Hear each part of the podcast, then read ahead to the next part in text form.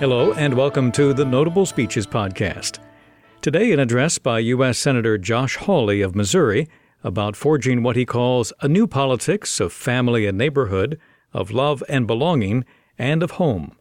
The senator delivered this speech in November 2019 at the sixth annual gala of the American Principles Project Foundation, founded by noted academic and religious freedom advocate Robert George. Josh Hawley is a Republican elected to the Senate in 2018, and at age 39, he is the youngest member of that body. Mr. Hawley was born in Springfield, Missouri in 1979 and raised in the western Missouri city of Lexington, which is considered part of the greater Kansas City metropolitan area.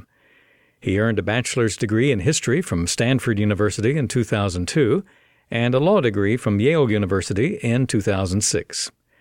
Josh Hawley then served as a law clerk, including for U.S. Chief Justice John Roberts, and later joined the nonprofit Becket Fund for Religious Liberty. In 2016, Mr. Hawley was elected to serve as the Attorney General for the state of Missouri, a post he held for two years before being elected to the U.S. Senate. He refers to himself as a constitutional conservative. At the recent event hosted by the American Principles Project Foundation, Senator Hawley received the Jeff Bell Human Dignity Award, named for former presidential aide and political consultant Jeff Bell, who passed away in 2018. Here is U.S. Senator Josh Hawley speaking November 19, 2019, at the Mayflower Hotel in Washington.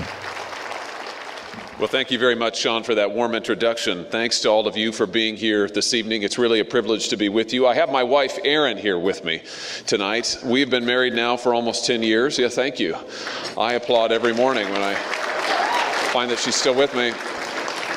We've been married for almost 10 years, and uh, I have to say, her family still can't believe that she said yes, but uh, they're getting used to it over time, it's a great privilege to be able to live our lives together and be on this great journey together. And I am humbled tonight to accept an award that is named for a man who spent his life speaking for those without a voice, fighting for the weak, challenging the strong, and defending until the end of his days the goodness and decency of the common man and woman, such as the legacy of Jeff Bell.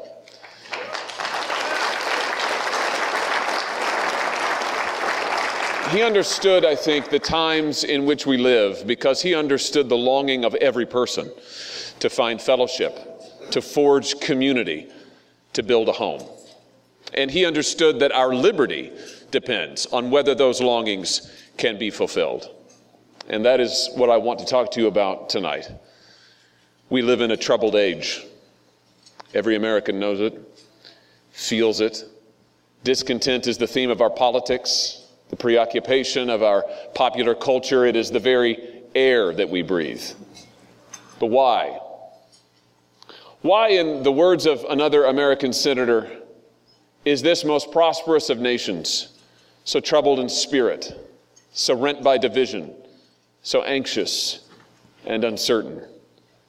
The statistics tell us that we are living in a new age of inequality. The divide between the wealthy and working Americans is wide and it's growing wider. Uh, by now, you've heard the numbers. As to wealth, the top 10% of the country's earners control 77% of the country's total wealth.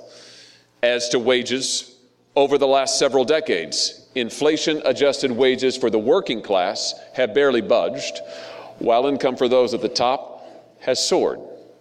But I think the most telling economic statistic the most telling divide in this country is between Americans with a high school diploma and those who have a four year college degree or more.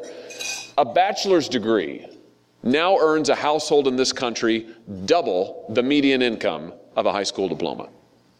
As of 2016, families with a four year degree or higher controlled roughly three quarters of the country's wealth. Now, that's a 50% increase since just 1989 we are witnessing the rise of a new oligarchy of wealth and education in this country. And not surprisingly, the leaders of this country's government, of its press, its corporations, and most of its popular culture, most all belong to this same class. But I submit to you that this oligarchy is not sustainable. It is not sustainable, not only because it is unjust that the global economy should work for so few, that so many should be shut out of America's front row, left without a voice. It is unsustainable because so many Americans are so profoundly discontent, even despairing. In September, the Senate's Joint Economic Committee issued a new report on the soaring numbers of what have come to be called deaths of despair. These are deaths from suicide, from alcohol, from drug overdoses. The numbers are shocking. Suicides in this country are at their highest level since 1938. Alcohol related deaths, the highest since the start of World War I. And drug overdoses are at the highest level ever recorded. The numbers are even more startling for the young. The number of 15 to 24 year olds committing suicide is greater than at any other time since the government began tracking this data 50 years ago. For girls and young women, suicide rates have doubled during the 21st century. Doubled. Taken together, nearly 36,000 American millennials died deaths of despair in 2017 alone. There is now a death from drugs or alcohol or suicide every four minutes in this nation. These numbers, these lives cut short, are tragic, but they represent more than tragedy. They evidence a profound loss afflicting this country, and they summon us to a profound need. I'm talking about the loss of community and I am talking about the need to rebuild it. This is a loss that cuts across ages and race and income that afflicts every sector, every segment of this nation. And it is a loss that is threatening our common sense of belonging and ultimately our common liberty. And it is a loss that is far from coincidental. It is the outcome of how we have been told for years now to think about liberty and politics and the economy, how we've been told to think about ourselves. That's why it's no coincidence that the breakdown in community and the rise of oligarchy have happened together. They are both the products of a worldview, a worldview that has now run its course. Because what Americans need in this century is not less fellowship, but more. Not less family, not less belonging, not weaker bonds of love and association, but stronger ones. And forging those bonds anew is one of the most urgent callings of our time.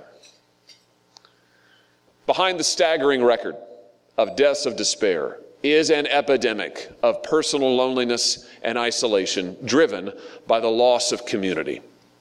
Researchers have been documenting it for years. A major study completed in 2018 found that almost half of respondents say that they felt alone sometimes or always 43% said that they often feel their relationships are not meaningful. Only half said that genuine in person interactions happen for them on a daily basis. And the results were, again, far worse among the young. Americans aged 18 to 22, that's the so called Generation Z, they were the most likely to be lonely. More than half of respondents in that age group exhibited multiple indicia of isolation. The decline of community proves to be key. Young people are participating less in faith organizations, less at school, have fewer friends. They are even leaving organized sports. Meanwhile, scholars like Robert Putnam have amply documented the decline in social participation across all age cohorts in this country. You know, those Americans who came of age during the twin crises of depression and war we're passionate members of clubs and organizations, from the PTA to the Red Cross to the Rotary Club, bowling leagues. But participation in groups like those has plunged. And it's not just civic associations that are suffering decay. Church membership has plummeted, down nearly 20% in just as many years. And then there's the plight of the American family. No community is more consequential than the family. And today, perhaps no community is under greater strain. Fewer Americans are having children. Only about half of Americans are married now, a steep drop over the last half century. And the decline has been especially sharp for the American working class, which means that more and more, the great middle of our society is missing the security and also the joy that comes from a lifetime of commitment.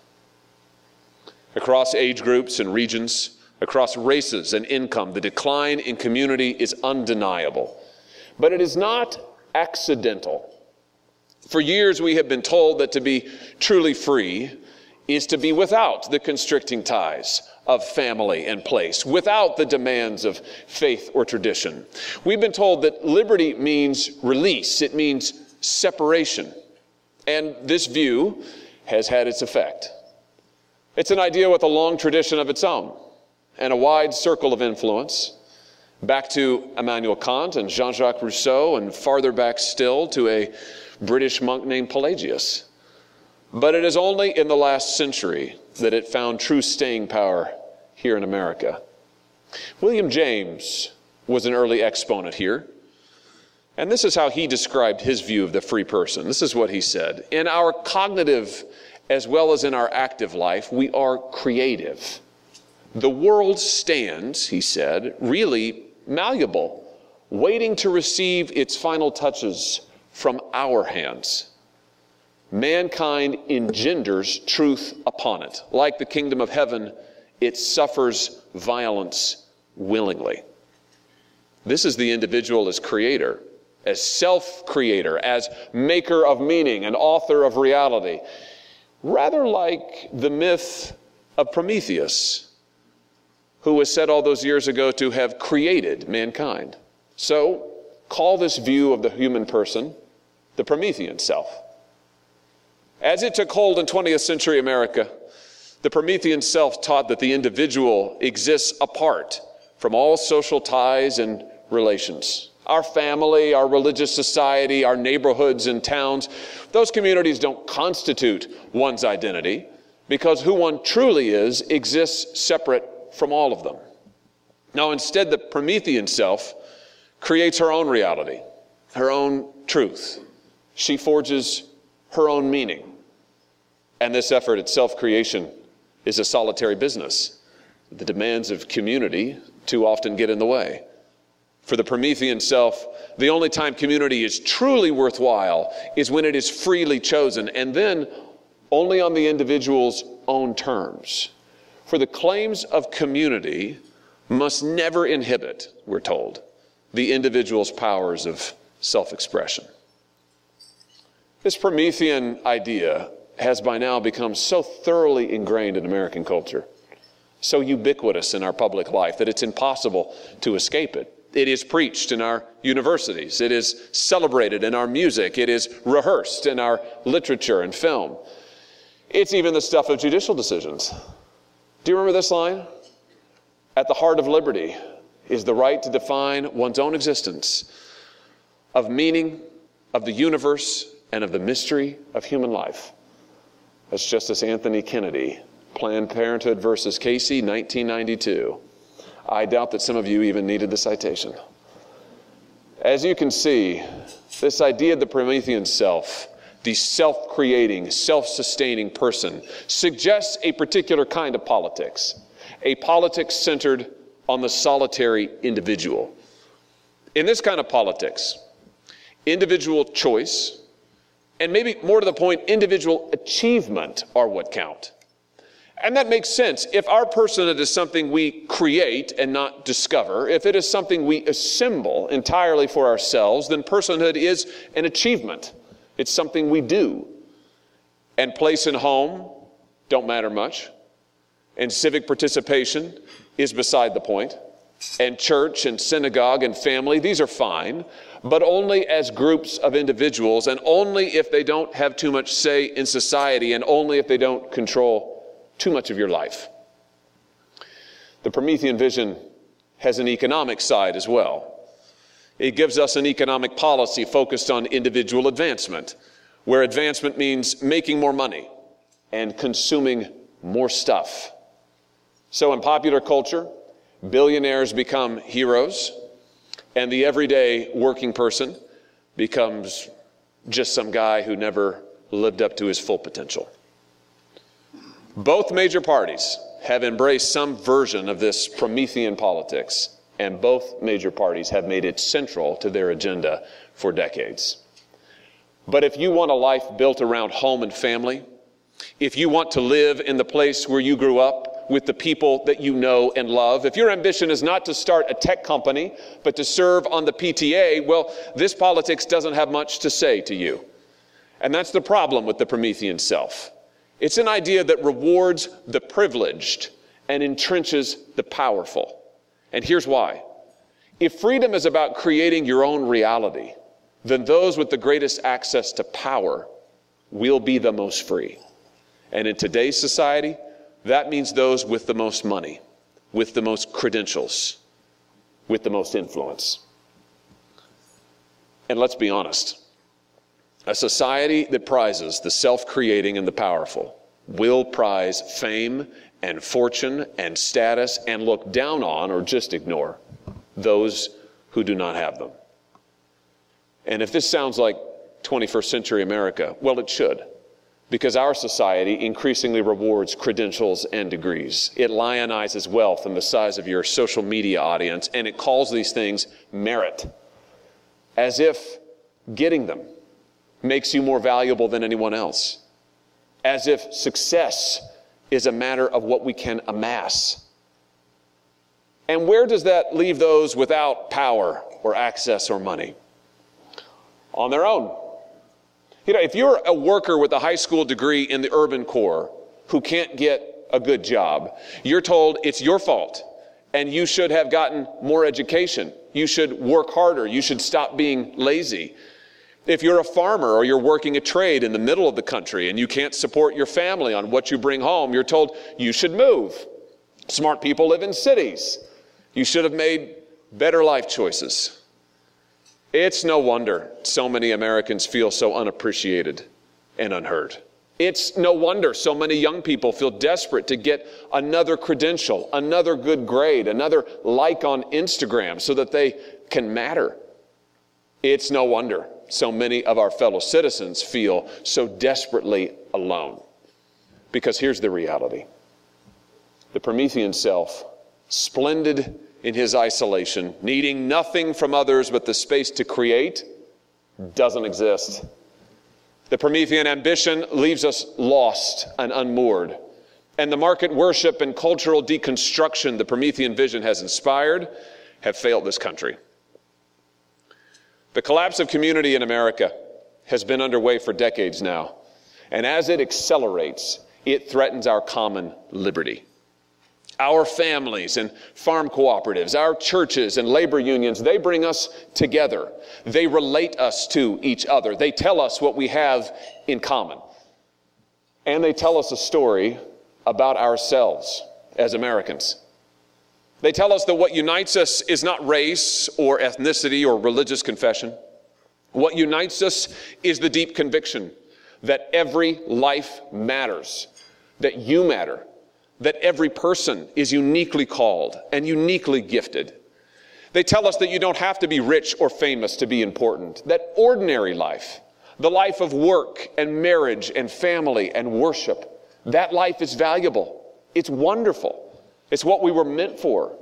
It's what changes the world. Our communities of home and worship and labor tell us all this because they draw us into living these convictions together. And this country is built on those convictions, which means the future of this country depends on rebuilding the communities that make us who we are. Because in the end, it is community that makes authentic individual life possible.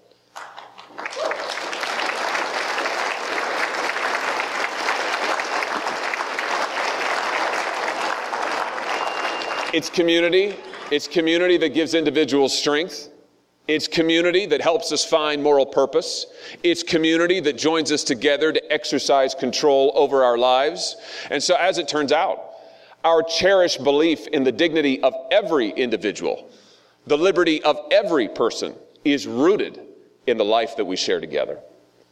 For, in the words of an old theologian, we do not exist in isolation, but in a world of love and hate blessing and curse, service and destruction, where nobody, fundamentally speaking, belongs to himself alone. That's something the Promethean vision never understood. But then the Promethean vision never really understood the individual, or love, or liberty. And now it is time to leave Prometheus where he belongs in the myth of the past.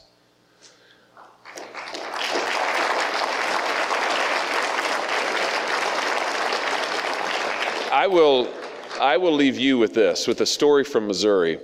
This summer, I got to travel to some of the most economically distressed parts of my state. And I would go and, and talk with people there. I talked with normal people, no politicians. I talked with nurses and barbers and small farmers, with people out of work, with moms and dads.